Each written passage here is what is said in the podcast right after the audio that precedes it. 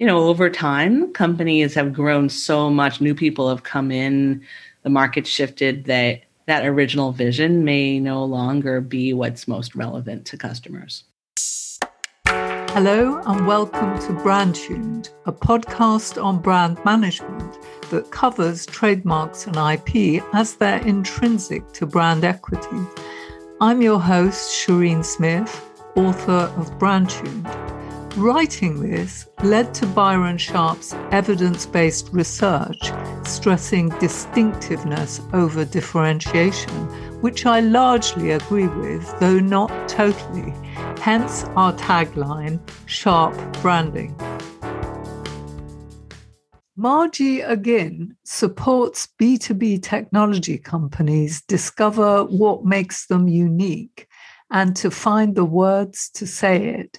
She is the founder and chief strategist of Centerboard Marketing, a marketing agency based in the Washington, D.C. area. She's also the author of Brand Breakthrough How to Go Beyond a Catchy Tagline to Build an Authentic, Influential, and Sustainable Brand Personality. Hello, Margie. Welcome to the Brand Tuned podcast. Hi, thanks for having me. So I'm curious to know, Margie, at what point do you get involved in a brand? Most of the companies that I work with are at sort of a point of inflection. So they're entering a new market or they're finding a new customer base, um, launching a new product, or they're going through a rebrand because something has happened in their in their market space. Um, often they're merging with another company, you know, or they something has been such a shift that they have realized that what they started out as is not sort of what they've come to be. Um, so that is often the point at which I get uh, brought in um, to sort of take a fresh look at um, all the elements that make up a, a brand, um, how the company sort of has grown and changed internally, what customers think about them, how the competitive marketplace has has shifted since they last looked at it. But there's usually something driving that. Um, and rather than a startup, you know, that's creating something out of whole cloth, there's usually some change that has happened that has initiated this thinking that, you know, we can't do things the same old way. So, would you ever get involved in naming as a sort of side question? Sometimes a company, you know, has been purchased or there's something driving, you know, a, a name change. Um, so it's usually part of a of a larger question. Um, I have been involved in many product naming mm-hmm. uh, sort of exercises. It's not sort of the overall company brand, but more how do we name a particular product so that um, you know it, it's it's clear what it does, but it's you know also sort of gives us room for growth over time. So um, that's that's the degree to which I've been involved. So what is your process then? How do you help a company who's in need of your expertise? You can pick any type of situation. Say it's a merger and they need to rationalize their current brand. It's two different businesses have come together. So right. tell me what's your process? Right. So um gosh, so that's that is a massive undertaking um where a, a project like that often starts with you know looking at the two different product sets and deciding kind of what they're going to go forward with. Um, so I, I, will typically get involved sort of at the at the point at which you have two different companies that have maybe approached the market in a very different way. So, for example, I, I have one client now. It's, it's a cybersecurity client, and as um, you know, as you can imagine, in that market, you've got companies gobbling each other up all the time. You know, there, there's mm-hmm. a lot of overlap uh, in what different companies uh, bring to the market. It's very confusing for buyers also to sort of understand. You've got all these different cybersecurity solutions and, um, you know, mm. ways of talking about them that aren't really uh, clear on exactly what the different products do. So the the first thing we might look at is uh, you know what is what are the different types of positioning um, kind of messaging and positioning that each of these companies has um, chosen to kind of employ to try to explain what they do and and how might that be different right? So for example there's one company uh, looks at i'm trying not to get too too in the weeds or too wonky but they might look at a concept it's called zero trust which is like trust no one lock everything down right? And and the other company sort of has a philosophy of well you need to trust people and empower people because that's what helps your business stay productive right? So we have to teach people to do the right thing with their to be secure with their technology right? So you have two very different ways of looking at solving the problem and they've they've each gone to market with these different messages. Um, and now when we bring these companies together we have to sort of rationalize okay, what's our point of view now? what's our perspective on, um, you know, cybersecurity? It's not just about the products, right? But it's how we talk about uh, the value that we bring and how we talk about sort of our, our point of view and our unique approach to the market.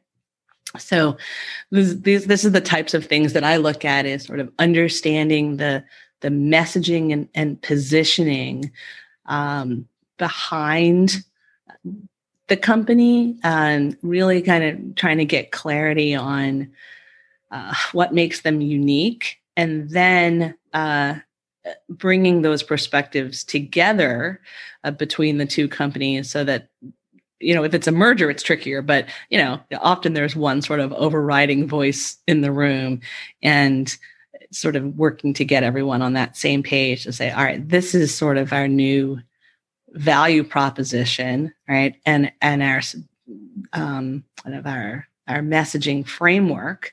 And now, once we know that, then we have to sort of look at every piece of content from the website, you know, to the sales enablement materials, to, um, you know, the emails that we send, and and say okay these are the things that are in line you know that reflect the the current messaging that you know make us sound like we're talking from you know one one point of view and these are the things that suddenly seem outdated or out of touch or you know going in a different direction so, do you example, talk to to customers at all in this process to find out? So far, we've talked a little bit, mostly about you know, how the company internally thinks of um, mm-hmm. kind of their point of view, but all that is really driven too by their understanding of of the market, you know, and what's going to resonate with customers. So, um, just kind of continuing with this idea that the companies that are being merged, right? You may have one company whose com- whose customer they really understand their customers, but their customers are you know IT people, and now maybe the other company or uh, you know a new initiative is to start selling more to business users. Suddenly, we have a new type of customer that may have totally different you know concerns and experiences and questions that they ask. So um, I, I always encourage companies themselves right to go and, and interview customers and we set up a process for uh, you know gathering feedback for for customers and questions to ask. Uh, sometimes a third party coming in and talking to customers offers a different perspective right because they've customers often don't want to tell the bad things to their their customer success manager or their account manager. They may not be 100% sort of honest. Um, and so uh, it's nice to come in with you know have a third party perspective to um, to kind of ask those tough questions and come with an unbiased you know point of view. Do you do any other research to find out what the state of the market is, quite regardless of yeah, what the company. Competitive, competitive research as well. Mm-hmm. Um, sometimes depends on the market. Could be online research and and you're able to do a lot and find a lot uh, um, out online or through analyst uh, reviews and things like that. Um, I've done secret shopping as well, right? Where you sort of you you go through the website exercise, do the chat, have a phone call with someone um, in a B2B technology space. It's a little more challenging to do that because it's such a long sales process. But gathering information on there's basically i'd say three prongs right of sort of uh, developing messaging and positioning and we've when we've talked about them you've got the internal company you know perspective and culture you have the customer um, point of view what is most important and relevant to them. And then there's competitive differentiation which is really finding out if what you are saying is unique in the market and you know something that is is truly unique to you that nobody else the customers can't find that value anywhere else. So we look at those three elements and that's how we develop sort of the messaging framework which is the underpinning uh, uh, a, a brand. It's sort of the infrastructure um, underneath the brand so that when you get to the point of you know say the naming as you mentioned when you get to that point, you really understand, you know, this is what the company is about and um, how we're going to build out all of our content and all of our elements to support the the brand name. I guess it depends why they've merged, but I would imagine if one of the brands is more successful, has more mm-hmm. traction with customers, that you might want to keep that brand and maybe not the other one. I, I don't know. Uh, I, I'm wondering how you make your decisions, how you diagnose the situation. Well, again, it comes back really to those three elements, right? Are is there something that is inherent to the to the new company, right, that we need to keep? What is unique in the market? And what do customers care about most? There's no sense in you know emphasizing a unique sort of aspect if it's not relevant sure. to customers right yeah. so so the, those are sort of the three you know points to the triangle so then you you will involve everyone within the company. Who who do you tend to work with inside the company? Often a project a, a brand positioning uh, a messaging project starts uh, with the chief marketing officer. Mm-hmm. Um, and I have seen a lot of projects where it kind of stays there. And and that's a that's a problem and a failure of many brand projects and kind of a risk is that you do it in a silo. You know, you've got sort of everyone goes on a retreat or brainstorms and you know sort of the marketing department has a bunch of great ideas they're in the back room cooking it up and then they they come down and you know, sort of deliver it to the rest of the company. And that's that's a sort of a course for failure I have seen because then you have people that, you know, haven't been involved in the early stages, don't sort of really understand where this new branding or or positioning came from and and don't haven't internalized it. So they don't really know how to use it in their day-to-day lives. So what what I encourage is you do have to have a you know a smaller group of people to start, but if you can make it cross functional, right, where you've got sort of leaders or ambassadors or folks that will be kind of your tentacles out into the rest of the organization, um, then you can get also different perspectives. So you've got salespeople, product people. Um, people that are on the front lines like the customer and technical service folks uh, and marketing people who write, you know, and people who design. So all those different perspectives really um, help to gain a broader understanding of the company itself and and also their interactions. They're on the front lines with customers right? So they can sort of bring more data to the equation so would the founder the ever still be in business, in the business, or with the sort of companies you deal with? Would the founders still be there, or, or at times? Um, the companies that I deal with are usually not startups, um, so there's typically not necessarily a founder, but at times there is, or there's, you know, there's a CEO or there's somebody whose original vision has been such a part of guiding the company that uh, you know it's it's important for them to be in the room. But you know over time companies have grown so much. New people have come in.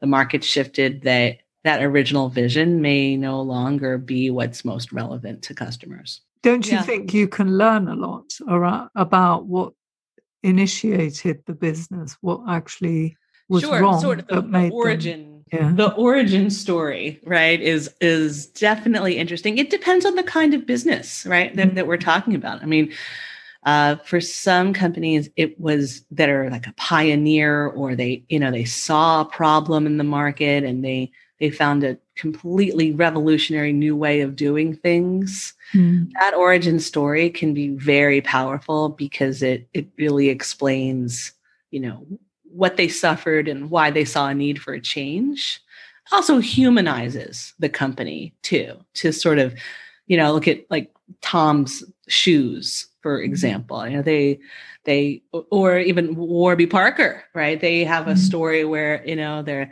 the founders broke their glasses and they were on an airplane and they couldn't get new glasses and they were frustrated and they went to all these places and they said oh there has to be a better way everybody can relate to that story, right? Because they've sort of been in that position themselves and makes them feel like, yeah, these, these people get me.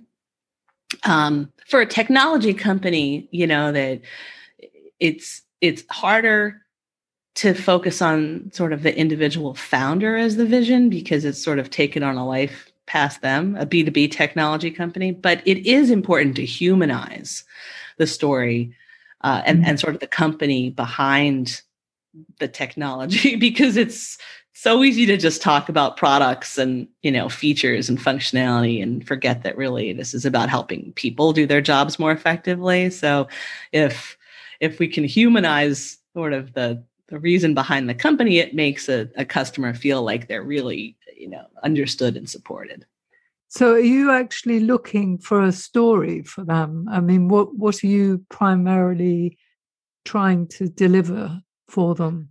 The um, origin story is is one example of, of a story, right? Mm-hmm. Um, but there are many kinds of stories that I, I look for through the the messaging process, sort of a galvanizing story of of change, right? What a story that's going to kind of take a user from their existing context, like saying, all right, these are the problems I have today. Or maybe they don't even know that they have a problem, right? Um, showing them sort of a story that includes a vision of the future, right? Of where they could be through change. Um, and putting it in kind of a story format helps them see themselves go through that change. So let me give you an example of, of kind of what I mean by that. Okay. Mm-hmm. So um, kind of a classic storytelling structure, the hero's journey, right? You've, I mean, we use it in Star Wars, you know, the Odyssey, it comes up in literature. People are sort of hardwired to kind of understand this storytelling structure. basically starts with sort of the hero of the customer sorry, the hero of the story is the customer, right? It is not the brand itself. The hero, everything you think about is sort of from the point of view of the customer. They they start uh, you know, they're in Tatooine. They have a they they've got a problem. They have a current context that they're working in. And then suddenly they sort of get this call. There's something that triggers a change. Maybe it's a change in the market, right? Like like this merger we were talking about, or it's uh, you know a technology change or a compliance requirement, something that drives change. And suddenly they wake up and they say, okay, um, I have to change the status quo. I realize, you know, there's more out there. And then at that point is they, they progress on sort of their journey. They meet you, the brand, you're sort of the Obi-Wan Kenobi in, in this story, right? And through your relationship with the customer, you're taking them by hand through the rest of the story. You know, all the questions that they ask, all the ups and downs and the obstacles they face, the fights that they have, you know, the the internal and external. And through these ups and downs, and that's the plot. That's what makes this story interesting what happened you know how did you overcome it? Um, eventually they reach the new normal sort of the the vision of success. And that's ultimately uh, you know the ending of the story is them solving the problems that they had at the beginning right? And sort of entering this new phase of, of the new normal. So mm. i try to employ that sort of story structure to all of kind of the not, not every piece of content but as an overarching kind of umbrella for the content that we produce the you know the, the company's pitch deck that they use to uh, in a sales presentation. I understand the story structure but the issue is how are you going to make the position stick? How many things are you going to choose? Words or associations that you want this brand to have in the market so that the stories can reinforce that how well, many things will you if you hit on the points that resonate with the buyer, right? So they understand this company gets me. You know, you're building empathy with the buyer by reflecting their problems, their situation back to them, right? So if you're telling a story that's, you know, uh, have you ever been in a situation where um, you know your software crashed and you had to redo everything that you had already done um, and you couldn't get home on time you know ended up working all night long right? This sort of the painting of the picture of um, it, in a way that really reflects the customer's true reality the words that you choose, and that's where these customer interviews are so valuable, listening for the words that the customer uses to describe their own problem, and then reflecting in your messaging and in your content the, those words back to them. That's what makes that connection and kind of closes the distance between you and your customer. The thing is, though, if you've got competitors and they're all telling their stories and humanizing themselves, how do you stand for something? How do you make sure that the whole yeah, market? That's the, that's the trick, isn't it? Right? Yeah. Is, is there's so many competitors out there. There used to be you could start a SaaS company five years ago and you'd have, you know, one or two competitors, and now you have 10. You can't just tell the same story as everyone else, right? So you're, but first, you're proving that you understand the customer's point of view by reflecting their context. Maybe others are doing that as well, you know, to your point. So then moving on in the story, you're you're explaining why what they may have tried already didn't work, right? What the other options are that they uh, may have explored or the old way of doing things. There's always an effective story technique, you know. Yesterday's enterprise yesterday's techniques aren't working anymore. We need a new change, a change in tool set and mindset, right? So that also clarifies that you understand their situation and kind of sets you apart as not like yesterday's technology, not not like the others. Um, clarifying what again what it is the unique value that you bring that the customer could not find anywhere else that's the piece that um, you have to get very very clear on. Yeah exactly. that's the positioning that you're trying to that's that's the positioning right? Mm-hmm. that takes some time right to really to really uncover what is it that's your sort of superpower right?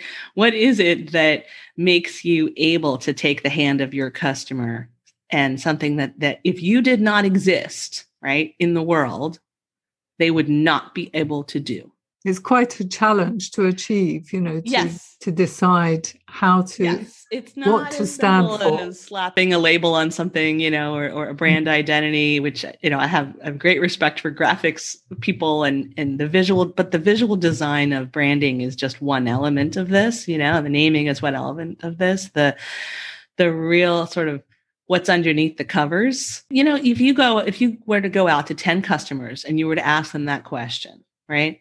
If I did not exist, or if my you had not worked with my company, what would you do? Right? What would you have done?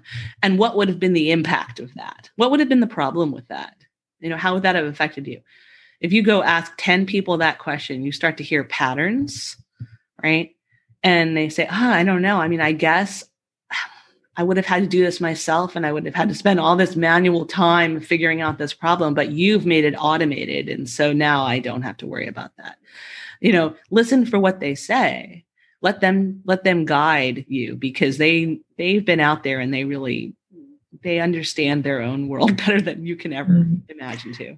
So, apart from your own book, obviously, I've mentioned your book already, but yeah. Um, what sort of books would you recommend for listeners who are trying to develop their brand personality and are working on their positioning? There's a number of good books. For, for I, I like storytelling uh, books. Um, there's a very good book called The Story Wars that's a, a few years old now. Um, and there's The Business of Story. That's that's another very good book. What about Story Brand? Do you like that? I like story, of course, Donald Miller, Story yeah. Brand. Um, it's, it's also, you know, very strong. I think that um, one of the things I tried to do in in my book that uh, is similar to those, right, is sort of provide some you know some really tangible frameworks and exercises that people can do on their own, right, to sort of get started with this process. And that's the, the types of books that I tend to like. Uh, the ones I've mentioned often have sort of an appendix or you know a template that goes along with it that is very actionable so mm-hmm. you can put some things into practice right away. And what brand do you particularly admire? I know it, I'm putting you on the spot by asking you, but is there mm-hmm. a brand that comes to mind that you think is exemplary? One brand I, I am not the only one who thinks this, certainly, but uh, Slack, right, which is you know, I mean, they were purchased by Salesforce, so but I think they're retaining their name at least for now. But they've done an incredible job of making their brand personality consistent, not just in um, sort of their outward marketing materials, right, but in the product itself.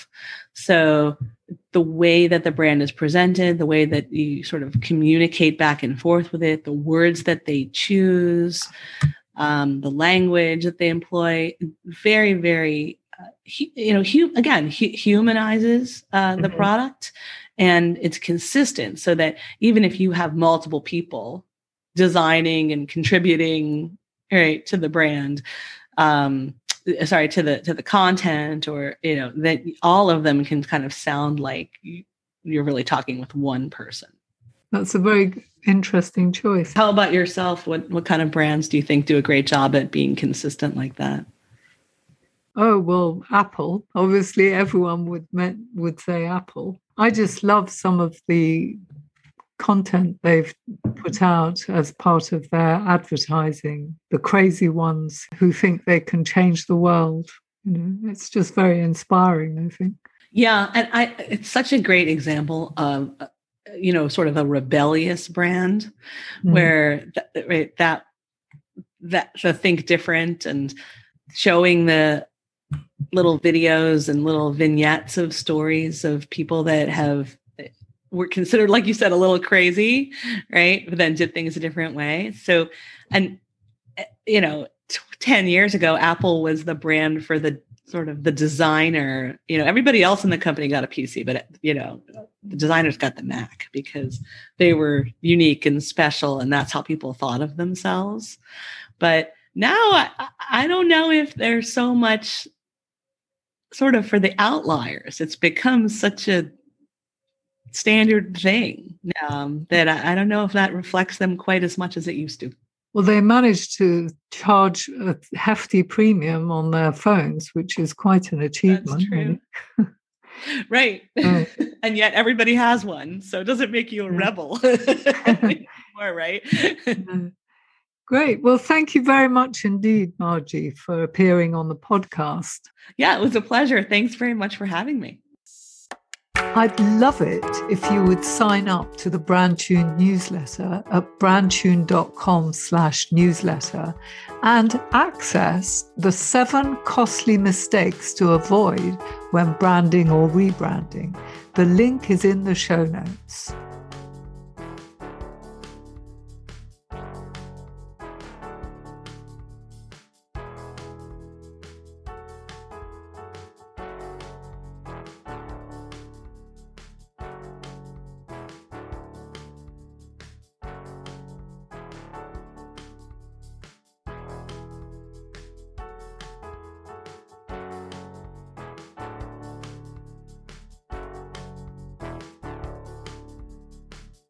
My guests next week are Justin Foster and Emily Soccorsy, the founders of Root and River. We discussed brand strategy and, in particular, branding from the inside out.